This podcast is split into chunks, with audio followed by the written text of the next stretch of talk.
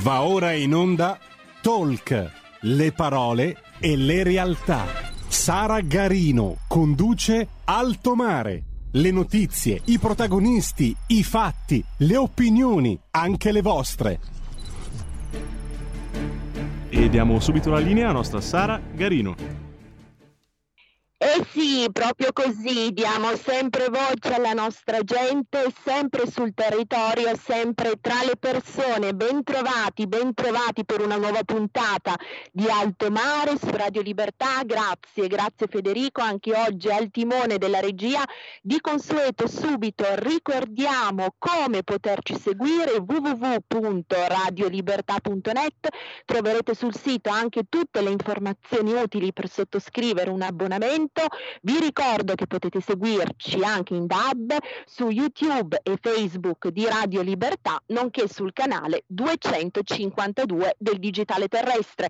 E poi ci sono i numeri per essere voi come siete protagonisti in primis delle nostre dirette. Federico, vogliamo ricordarli?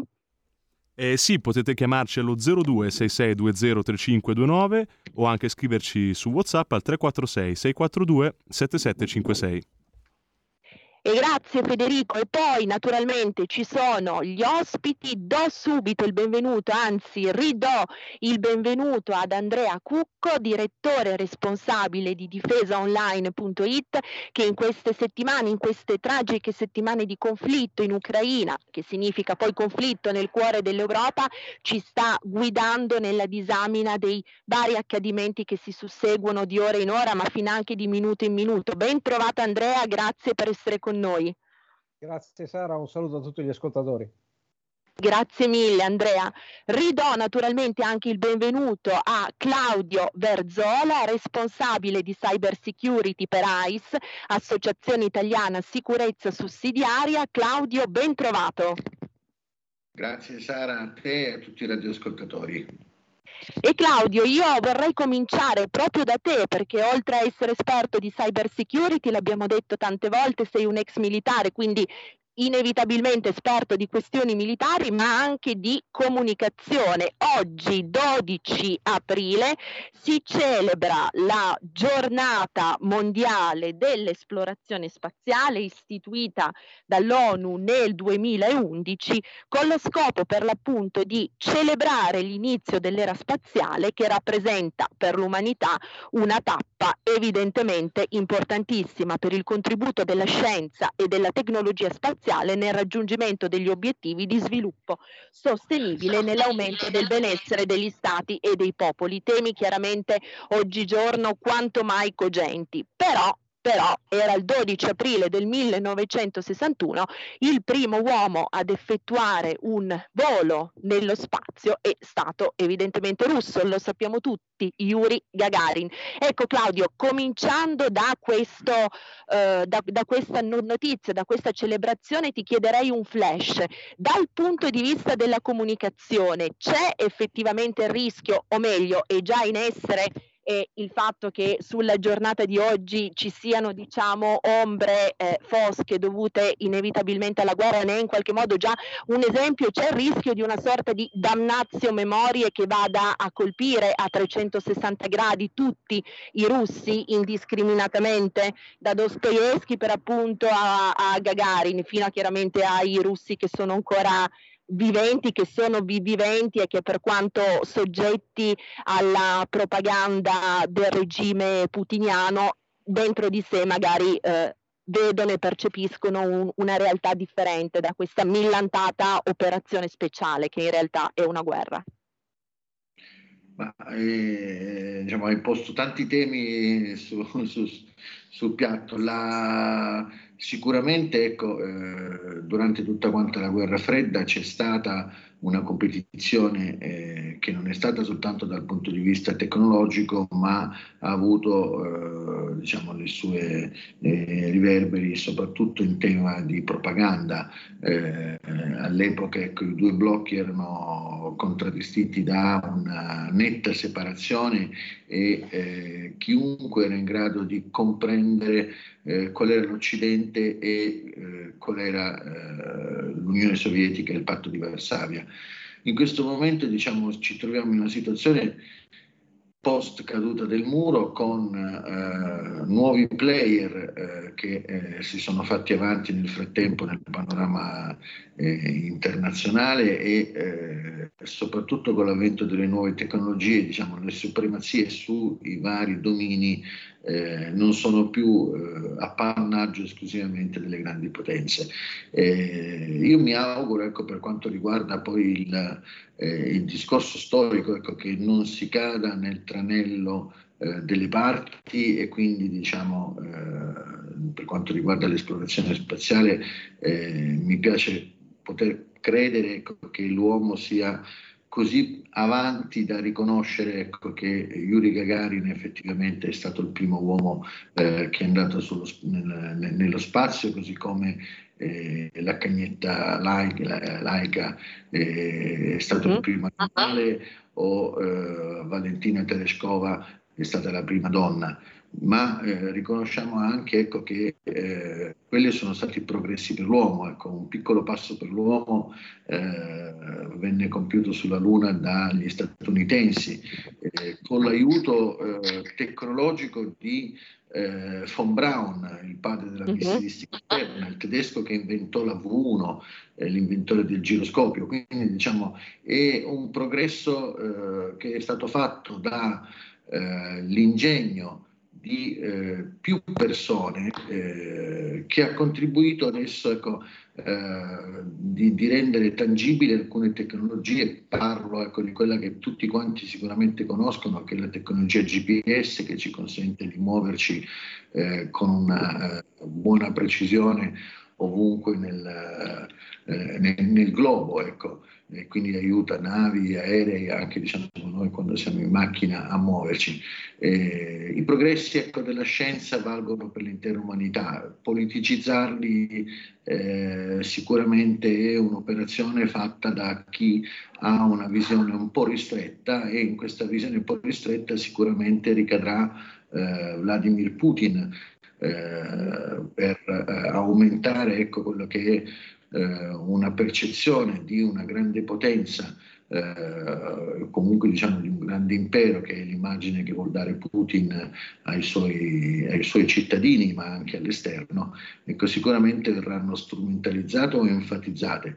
Eh, per quanto mi riguarda, ecco, credo che chiunque nel mondo non possa riconoscere ecco, che eh, nel campo delle esplorazioni spaziali eh, tutto, quasi tutta quanta l'umanità ha contribuito a questo tipo di eh, traguardo.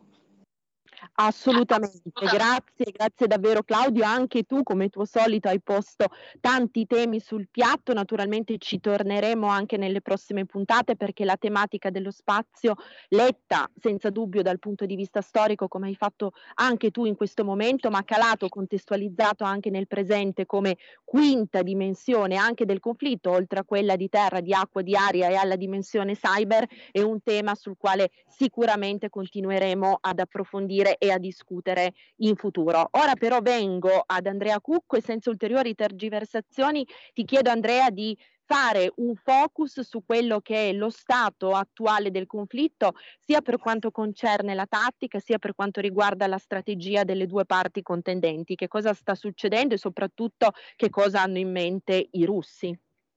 Sì, eh, riprendendo il riferimento fatto da Claudio, eh, eh, però permettimi una chiosa, eh, due, poco più di due anni fa eh, gli Stati Uniti hanno fondato una nuova forza armata, la Space Force, che di fatto si occupa di quella dimensione assieme a quella cyber ed è strategico quindi vedere il nuovo campo di confronto dove è stato identificato, ovvero nello spazio. Mm-hmm anche perché gli interessi economici poi di, di sviluppo di, di, quel campo sono enormi, anche se storicamente limitati anche agli investimenti di poche superpotenze. E, ne vedre, vedremo nel prossimo futuro, ma lo vediamo già oggi in Ucraina, in come per le comunicazioni, il supporto da parte di reti anche civili alle comunicazioni militari è stato è fondamentale. Certo, il, certo. E ovviamente fatto... con questa tua chiosa, Andrea, cantieriamo subito una puntata de- dedicata al tema, eh? Siete già precettati. Eh, sicuramente, insomma, anche da noi nel, nel, proprio piccolo non si sta a guardare, ci si muove, anche a, a, livello nazionale. Ottimo, ottimo. Prego, Andrea.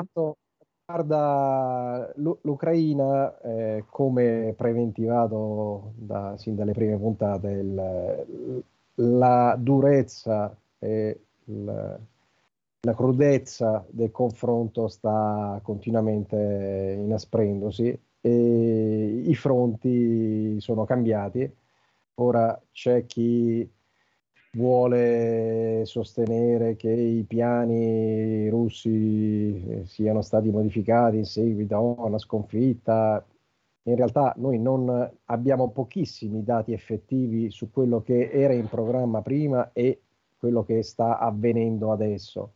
Sicuramente però il, il maggiore impegno è il, su, sul lato sud-occidentale, ovvero il lato del Donbass, che era l'obiettivo mhm. originario mm-hmm. Del, dell'attacco russo per liberare i propri diciamo connazionali tra virgolette e eh, riuscire a conquistare in realtà come ha sostenuto Putin contraddicendo il, anche il suo ministro degli esteri più di un mese, ormai un mese e mezzo fa, eh, l'intero Donbass eh, geografico, non solo quello mm-hmm. occupato, che era molto, molto minore.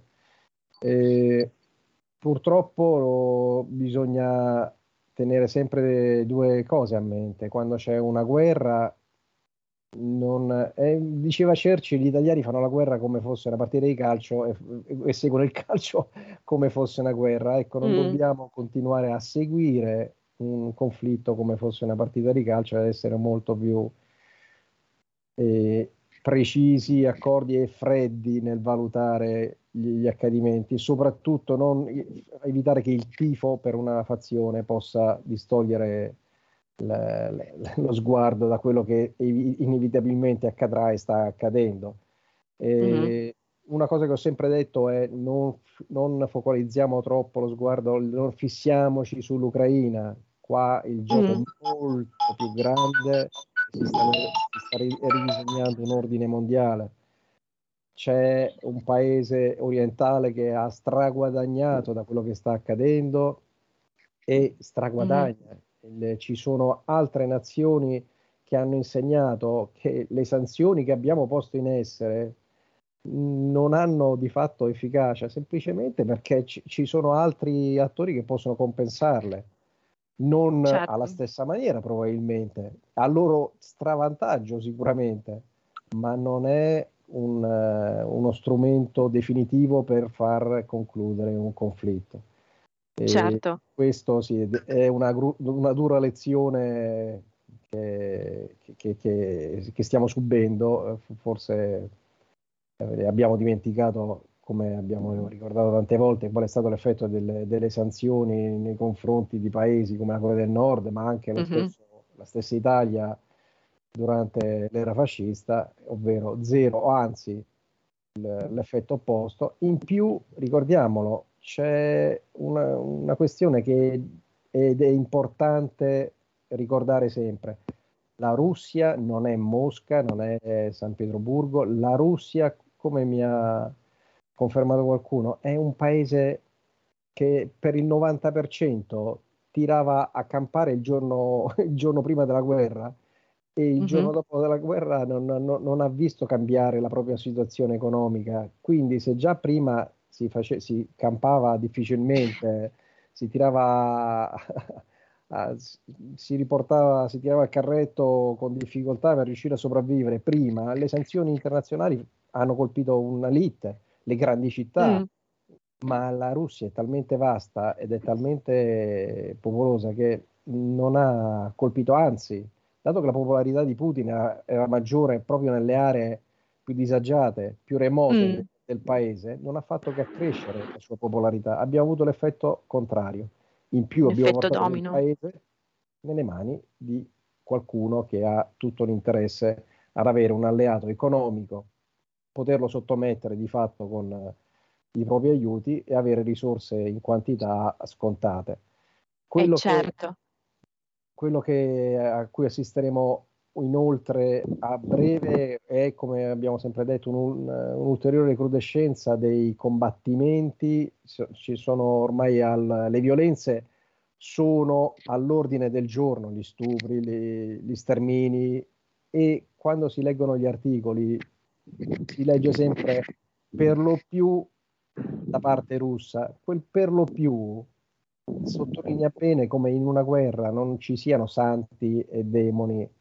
Eh, la guerra è, è, sporca e crudele e non si può tifare a tal punto da eh, non guardare le cose per come sono. Quindi mm-hmm. internazionali ci saranno, ci sono, sono avvenuti.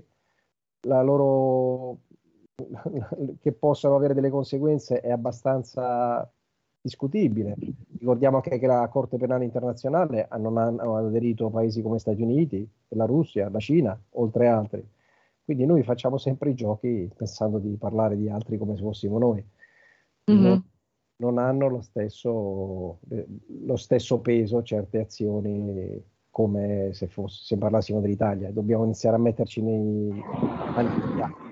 Come certo. abbiamo dovuto metterci nei panni degli altri quando abbiamo giudicato o si giudica spesso come mm, un collasso l'esercito russo, mettiamoci nei panni loro, se fossimo noi generali, subiremmo così e saremmo pronti a una resa. E, ripeto, non guardiamo l'Ucraina, guardiamo il mondo da lontano. Possiamo mm-hmm. accettare, se fosse, potremmo accettare dall'altra parte una resa, un crollo della, della propria influenza in una vasta area del mondo. Qua è geopolitica, non, non è un conflitto regionale. Qualcuno dice certo. mondiale. Certo. Certo, cui, cui prode sta chi giova questa situazione, tu l'hai anticipato poco fa Andrea, diciamocelo, mentre l'Occidente e la Russia se le danno, detto in maniera un pochettino gretta, di santa ragione con una potenza che oggettivamente la Russia ha aggredito uno Stato sovrano, l'Ucraina, Pechino ovviamente il dragone gode sta a guardare ed è lì pronto a sferrare diciamo un attacco sotto diverse metodologie, chiaramente non necessariamente militare, ma un attacco volto naturalmente ad approfittarsi della situazione difficile che sta vivendo soprattutto l'Occidente. Su questo tema, Andrea, abbiamo letto un paio di giorni fa come alla luce degli accadimenti nel cuore dell'Europa Xi Jinping abbia dato nuovo impulso al programma cinese di sviluppo della bomba atomica in guisa anche di deterrente, ha detto lui, rispetto a quella che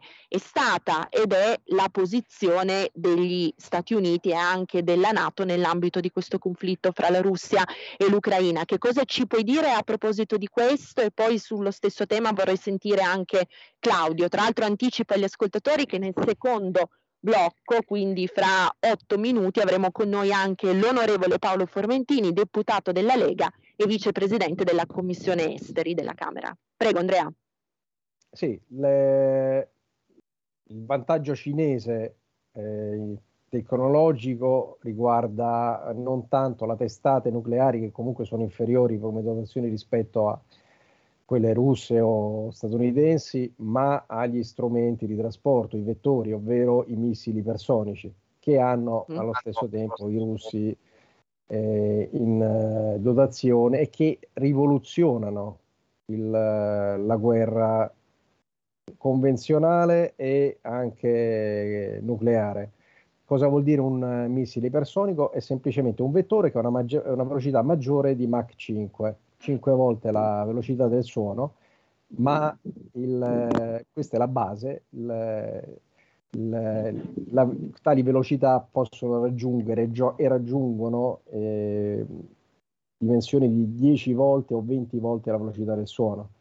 Quindi se eravamo abituati decenni fa a vedere film di, con, di guerra nucleare in cui passavano molti decine di minuti, se non ore, tra il lancio da una parte e l'arrivo sul, sull'obiettivo, oggi si traduce tutto in questione di minuti. come uh-huh. i minuti avvengono, sono avvenuti, sono bastati per eh, l'attacco a una base di addestramento in Ucraina de, della regione straniera eh, internazionale da parte di un ipersonico che, che, che, poi era uno di diciamo che la, la cui velocità era sui, sui 5 Mach 5 neanche ma è questo quello che ha cambiato e cambierà le regole. Oggi in effetti sentire un Putin che è preoccupato della vicinanza della Nato con questi nuovi strumenti fa sorridere, perché nel momento in cui la deterrenza la puoi portare dall'altra parte del pianeta in pochissimo tempo, non ha senso avere il, il, il tiro dell'artiglieria eh, nemica come minaccia quando eh, si perde completamente il parametro della, de, della guerra o della, o della, minaccia tattica e nucleare. Mm, certo. La Cina, la Cina sì, non è da ora che si sta portando avanti certi programmi ed ecco, ripeto, si sta, sta per, eh, preparando ad affrontare un appuntamento inevitabile con la controparte statunitense da, giustamente da molto tempo. Lo stessa cosa fanno gli americani. Quando negli scorsi anni, anno e mezzo, due, anche gli Stati Uniti hanno percepito lo svantaggio tecnologico sotto l'aspetto dei missili ipersonici, hanno immediatamente avviato un programma per compensare questo gap e già dai mesi scorsi eh, si vedono i primi risultati ufficialmente. Poi mm-hmm. se siano più avanti o meno in svantaggio, addirittura nuovamente in vantaggio anche sotto questo aspetto, non, giustamente non, non lo sappiamo ancora. Chiarissimo, grazie Andrea. Claudio, ti chiedo di attendere qualche secondo perché mi dicono dalla regia che abbiamo una chiamata in linea. Prego Federico, sentiamo il pubblico e poi diamo la parola a Claudio. Sì, buongiorno a tutti e due Lisetta. Allora, io volevo buongiorno, dire questo, due parole. Buongiorno signorina Sara. L'Italia sta perdendo la guerra d'Ucraina, secondo me, perché stiamo ingaggiando un conflitto decisivo con la Russia, ma non vogliamo ammetterlo. Draghi è emarginato in campo alleato, sempre secondo me, l'arma del debito pare relativa, come ridefinire la nostra priorità e reinventare l'esercito? Punto di domanda. Vi saluto, arrivederci tutti e due. Grazie, grazie Elisetta. Allora Claudio, davvero un flash, abbiamo un paio di minuti prima della pausa pubblicitaria. Tema sollevato prima da Andrea e risposta alla nostra ascoltatrice. E eccoci qua, ho fatto un errore, invito la regia a rinvitare Cucco perché diciamo, ho cliccato e l'ho escluso dalla chiamata. E... Capitano, capitano, il bello della diretta. Questa, questa domanda ecco, era eh, più,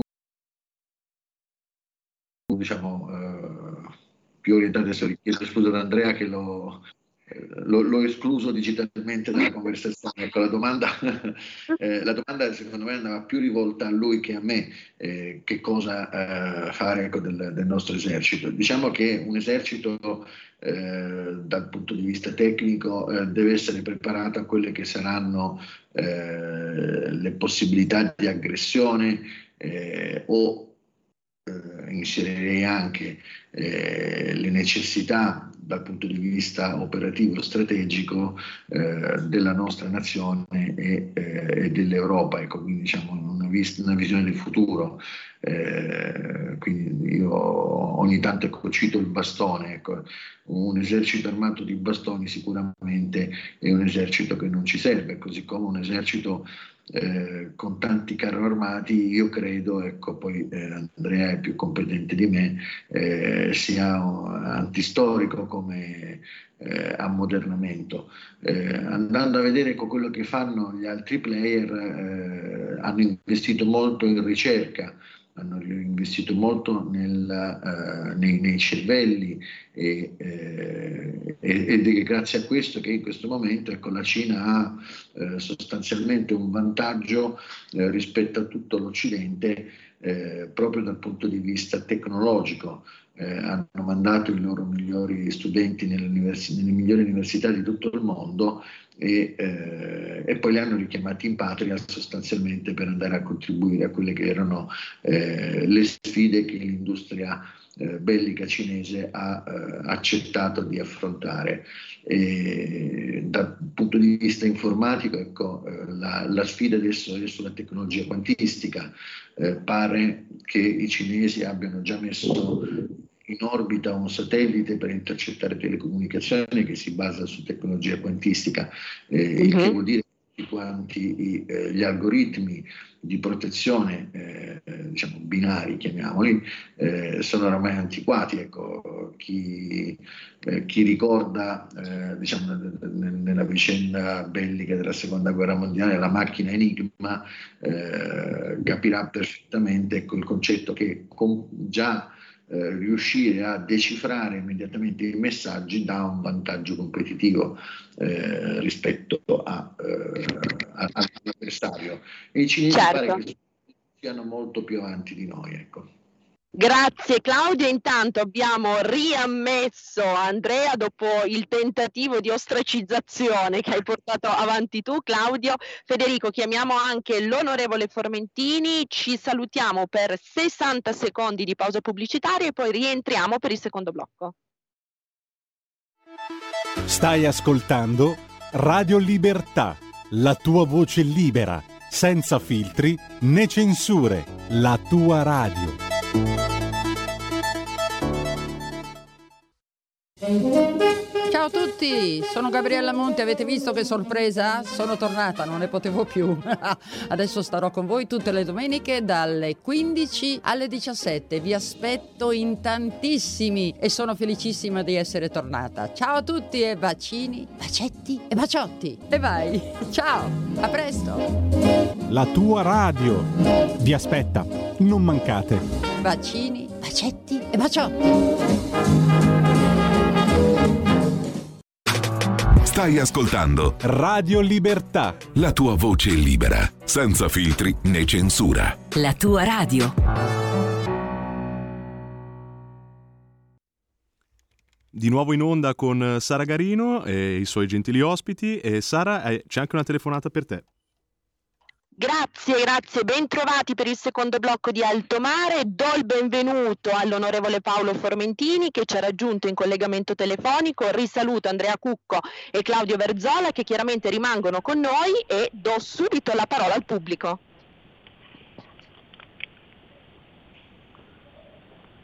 È in diretta. Ah, pronto? Prego, eh, benvenuto. Sono Giuseppe.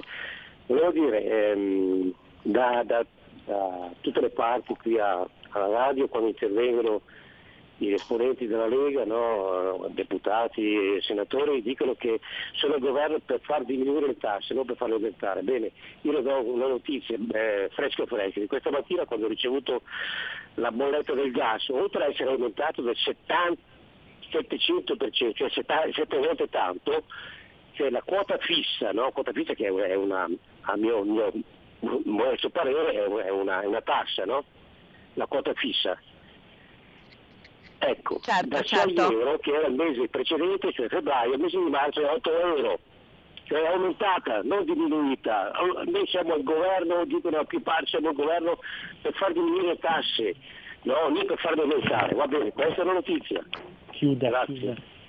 Grazie. Grazie, grazie. Sappiamo naturalmente quanto il tema delle tasse sia negli ultimi anni divenuto eh, per usare un eufemismo, vi è più predatorio, chiaramente un tema sentitissimo dai cittadini, un tema di cui Radio Libertà e Alto Mare si sono sempre occupati e continuano ad occuparsi. Onorevole Formentini, prima di ritornare nell'alveo dei temi geopolitici, un passaggio veloce su questo perché è importante per i cittadini sapere che ci sia una forza politica di buon senso vicina ai cittadini che si è sempre battuta e continua a battersi con tutte diciamo, le contingenze e le difficoltà del caso discendenti dal fatto di non essere da soli al governo, comunque con un monocolore politico che condivida diciamo, determinate istanze. Ecco, comunque su questo tema la Lega c'è e c'è sempre stata. C'è e c'è sempre stata e tutti i nostri deputati hanno dato battaglia proprio perché non ci sia ulteriori innalzamenti delle tasse e continueremo a farlo.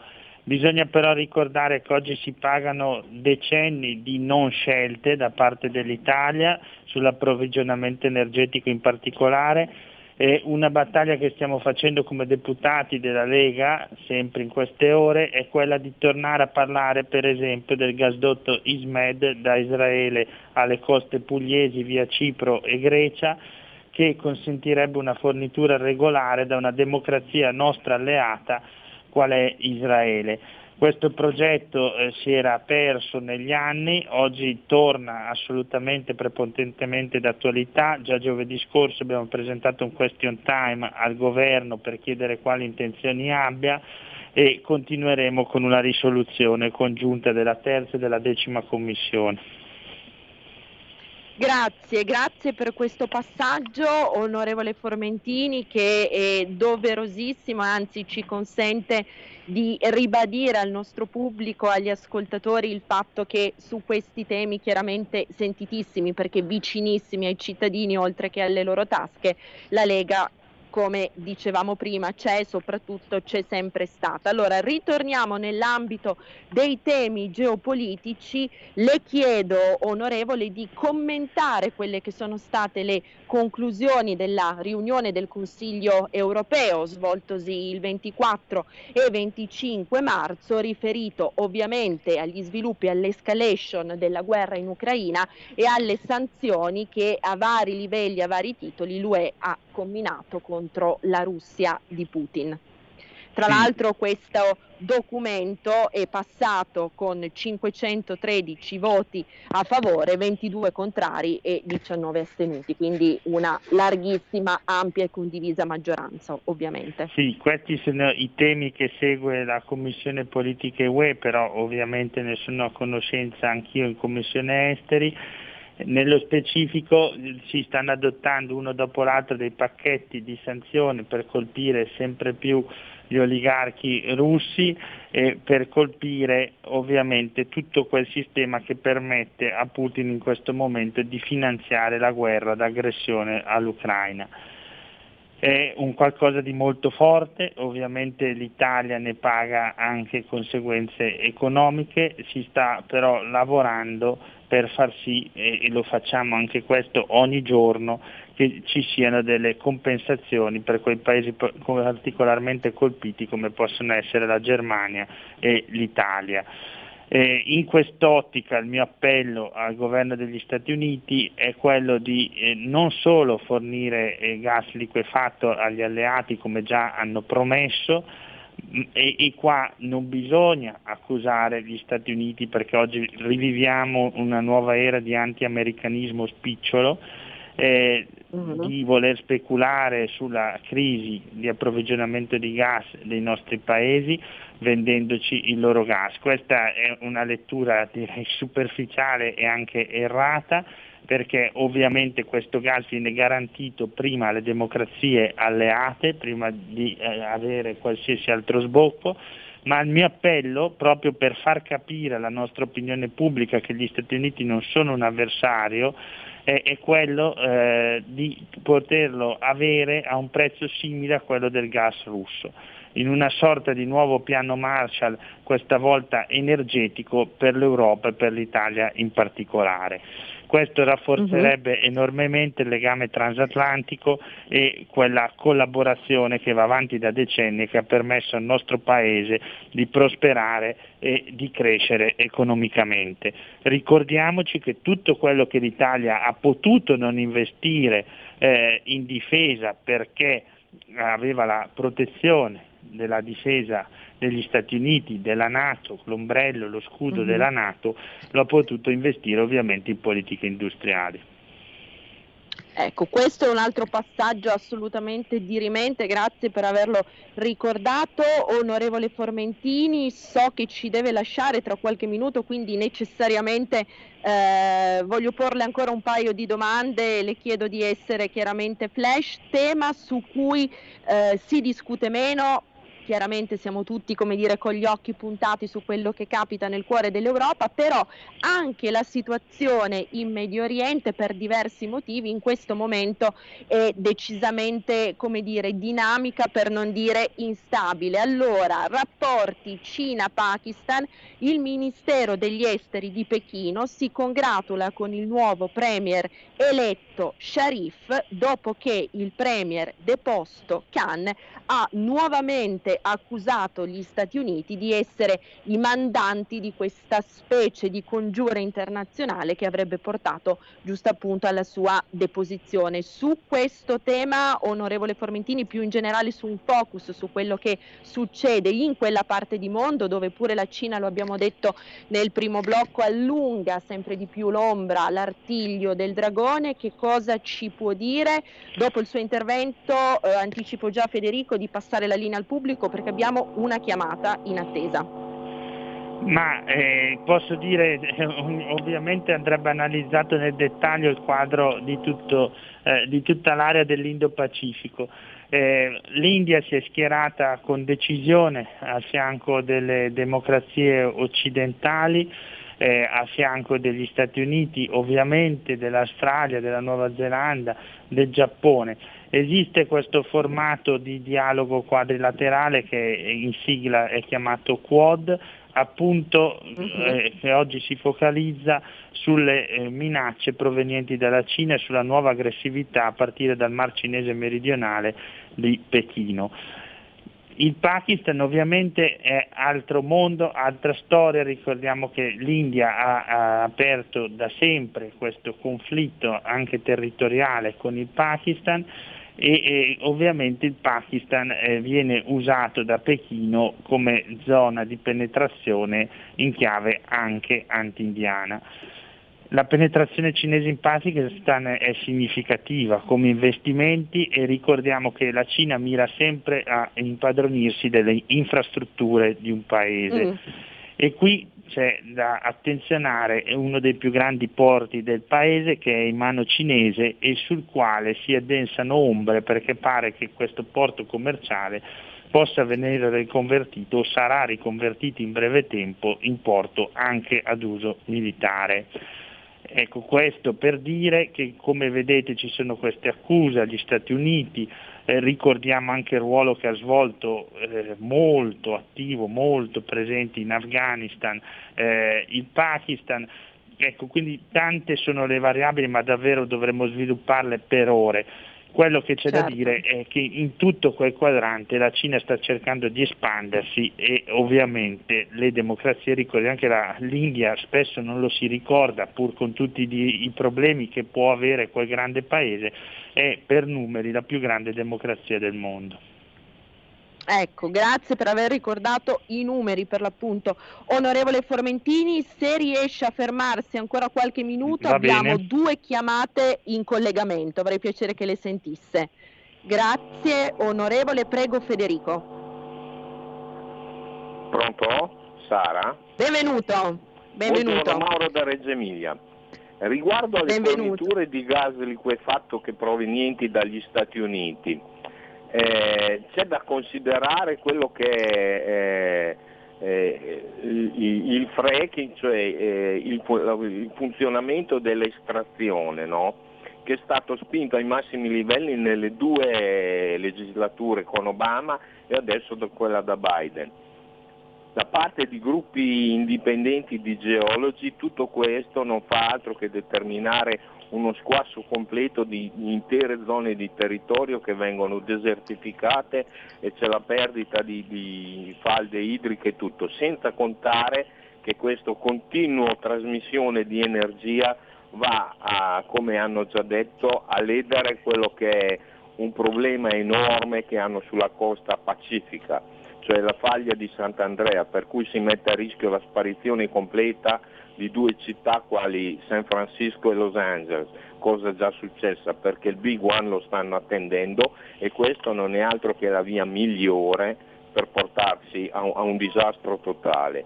Rimane comunque costante una cosa, che questo pianeta non è che si espanda, per cui la terra più grande che è 17 milioni, il paese più grande che è 17 milioni di chilometri quadrati e attraversa 11 fusi orari ed è la Russia, è il primo esportatore di gas perché nonostante, cioè, si, si intuisce normalmente che è quello che detiene le maggiori riserve, per cui sarà sempre più impossibile fare a meno di questo.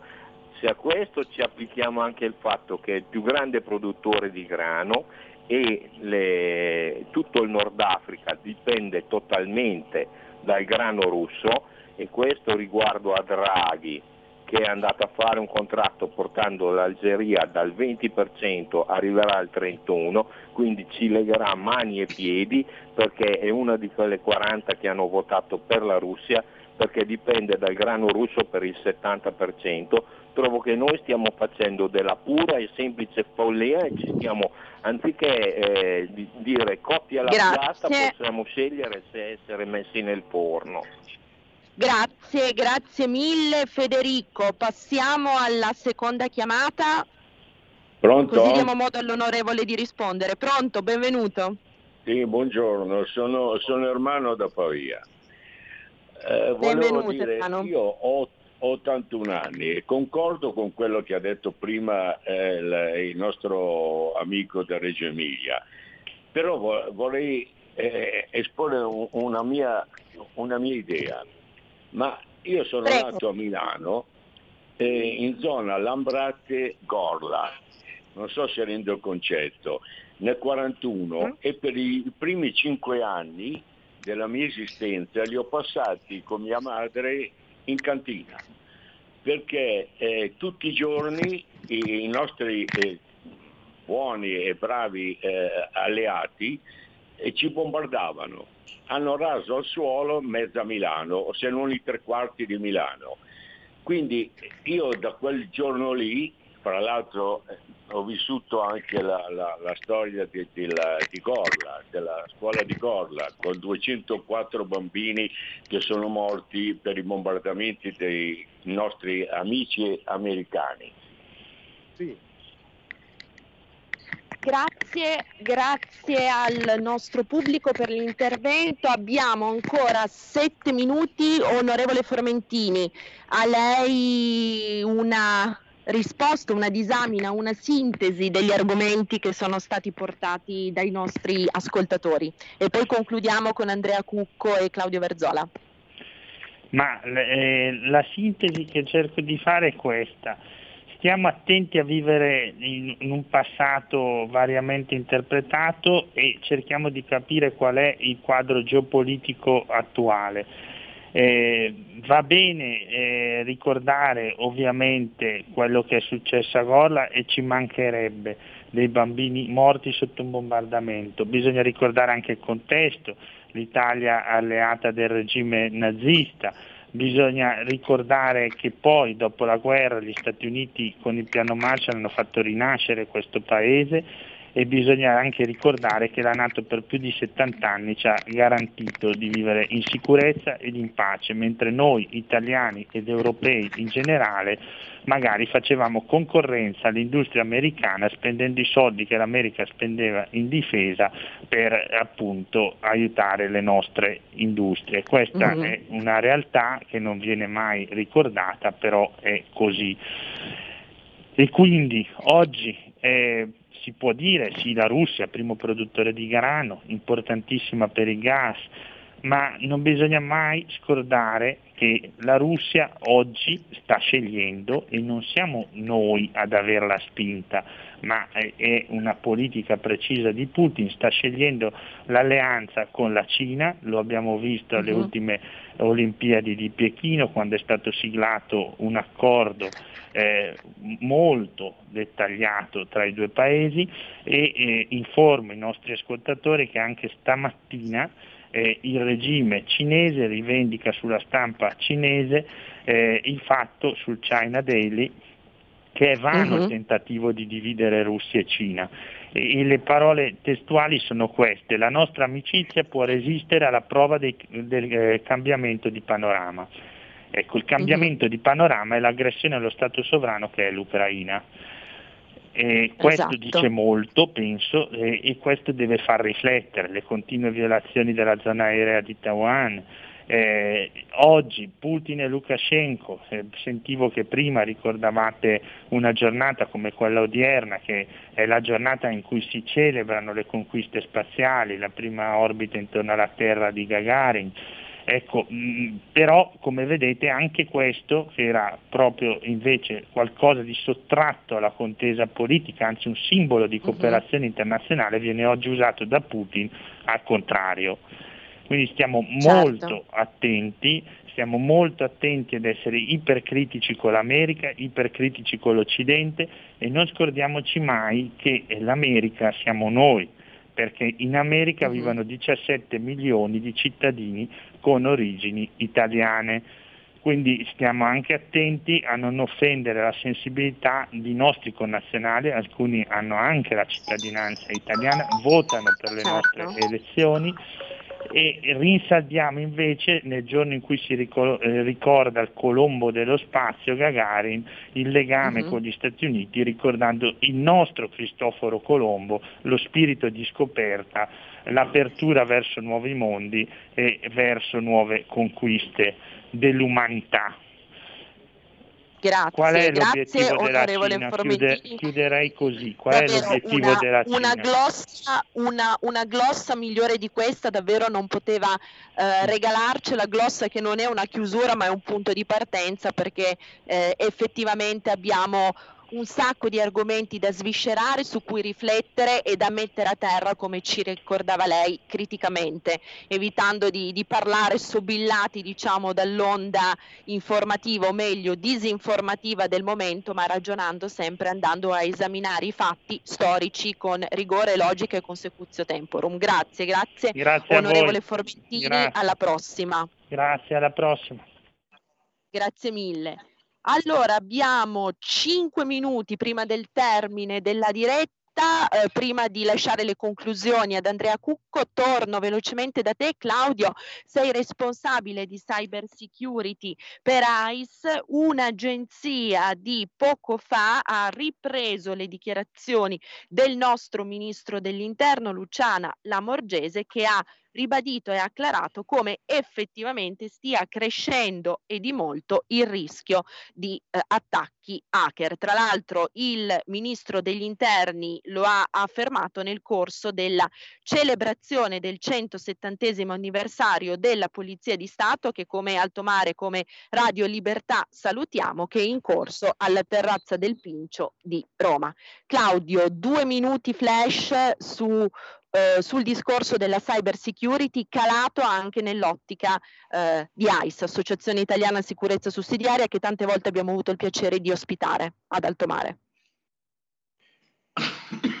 Grazie Sara. E allora, ma rapidamente, ecco, per non rubare tempo poi a, uh, ad Andrea, eh, io credo ecco, che la cyber security, così come tutte quante le, eh, le attività correlate uh, all'informatica, eh, debbano essere eh, diciamo, motivo di investimento da parte della politica eh, per il futuro.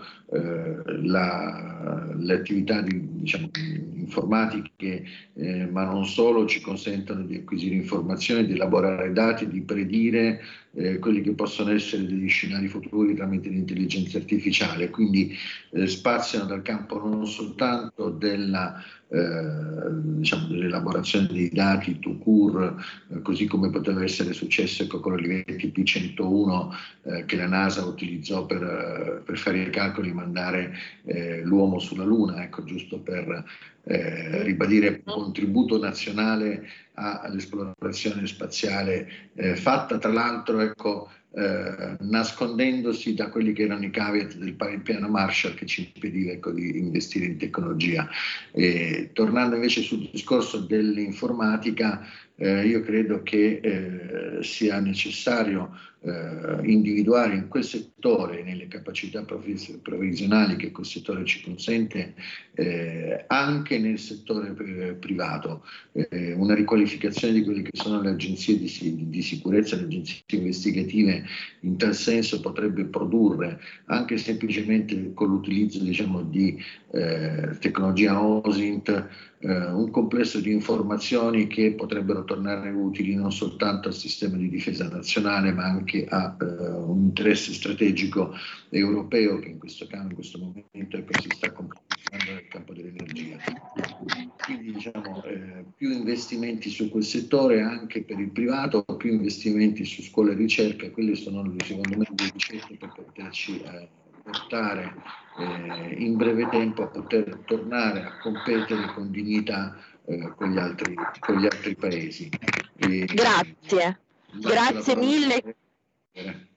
Grazie, grazie mille Claudio. Allora Andrea, a te le conclusioni. Abbiamo un minuto, diciamo due minuti trattabili, Fede, non di più. Prego Andrea. Riguardo alla permettetevi di aggiungere che il, la presenza di una guerra permette anche di raccontare quello che sono gli attacchi reali, perché per tanti anni ci sono stati, ma sono stati nascosti sotto al tappeto per eh, occhio che non vede, cuore che non duole, quindi diciamo almeno adesso si può raccontare con più facilità quella che è una dimensione che ci ha sempre riguardato, ci ha sempre visti sotto attacco e e che è sempre stata tenuta in disparte per non disturbare il pubblico. Quindi anche la politica, bene, è ora che faccia un passo avanti nella presa di coscienza di qual è, di qual è l'importanza di, di questa, questa, dimensione della sicurezza, questo aspetto che è, è fondamentale oggi e crescerà di importanza inevitabilmente in futuro. Come ha ben detto Claudio prima, i computer quantistici rappresentano un, un, salto incredibile per quanto riguarda la sicurezza, vuol dire denudare ogni protezione eh, de, de, de, da parte del, delle reti informatiche eh, avversarie e, ed è solo la, la punta dell'iceberg di quello che significherà in futuro. I paesi che hanno investito di più sono le superpotenze, Cina, certo. ha ben detto, e anche Stati Uniti. Non è una dimensione che si può affrontare a livello nazionale. Probabilmente dovremmo riuscire a decidere se questo conflitto veramente rappresenta la culla o la tomba dell'Europa, perché per confrontarsi con superpotenze come Stati Uniti, Cina, Russia, eh, occorre avere una massa critica ben superiore a quelle a cui siamo abituati, anche certo. soprattutto politicamente. Si parla mm. spesso di difesa europea, dimenticando che se non c'è un capo europeo che prende una decisione e viene eseguita, e bisogna sempre condividerla con un, una miriade di attori e con i relativi tempi non eh, faremo molta strada. Se non c'è un salto di... Oh, apprezzo sempre i commenti de, degli ascoltatori perché danno veramente il polso di, della consapevolezza del, de, delle questioni. Certo. E anche spesso mi sorprende la preparazione. Sara, siamo in chiusura. Assolutamente sì. sì. Grazie, grazie Andrea Cucco. Vi ricordo www.difesaonline.it.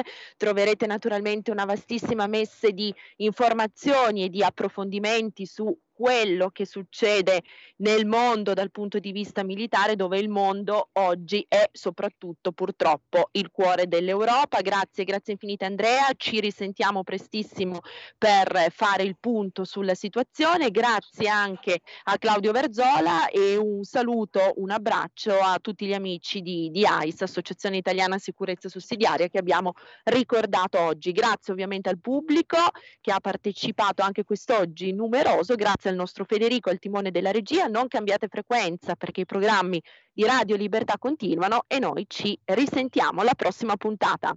Buon pomeriggio. Avete ascoltato Alto Mare.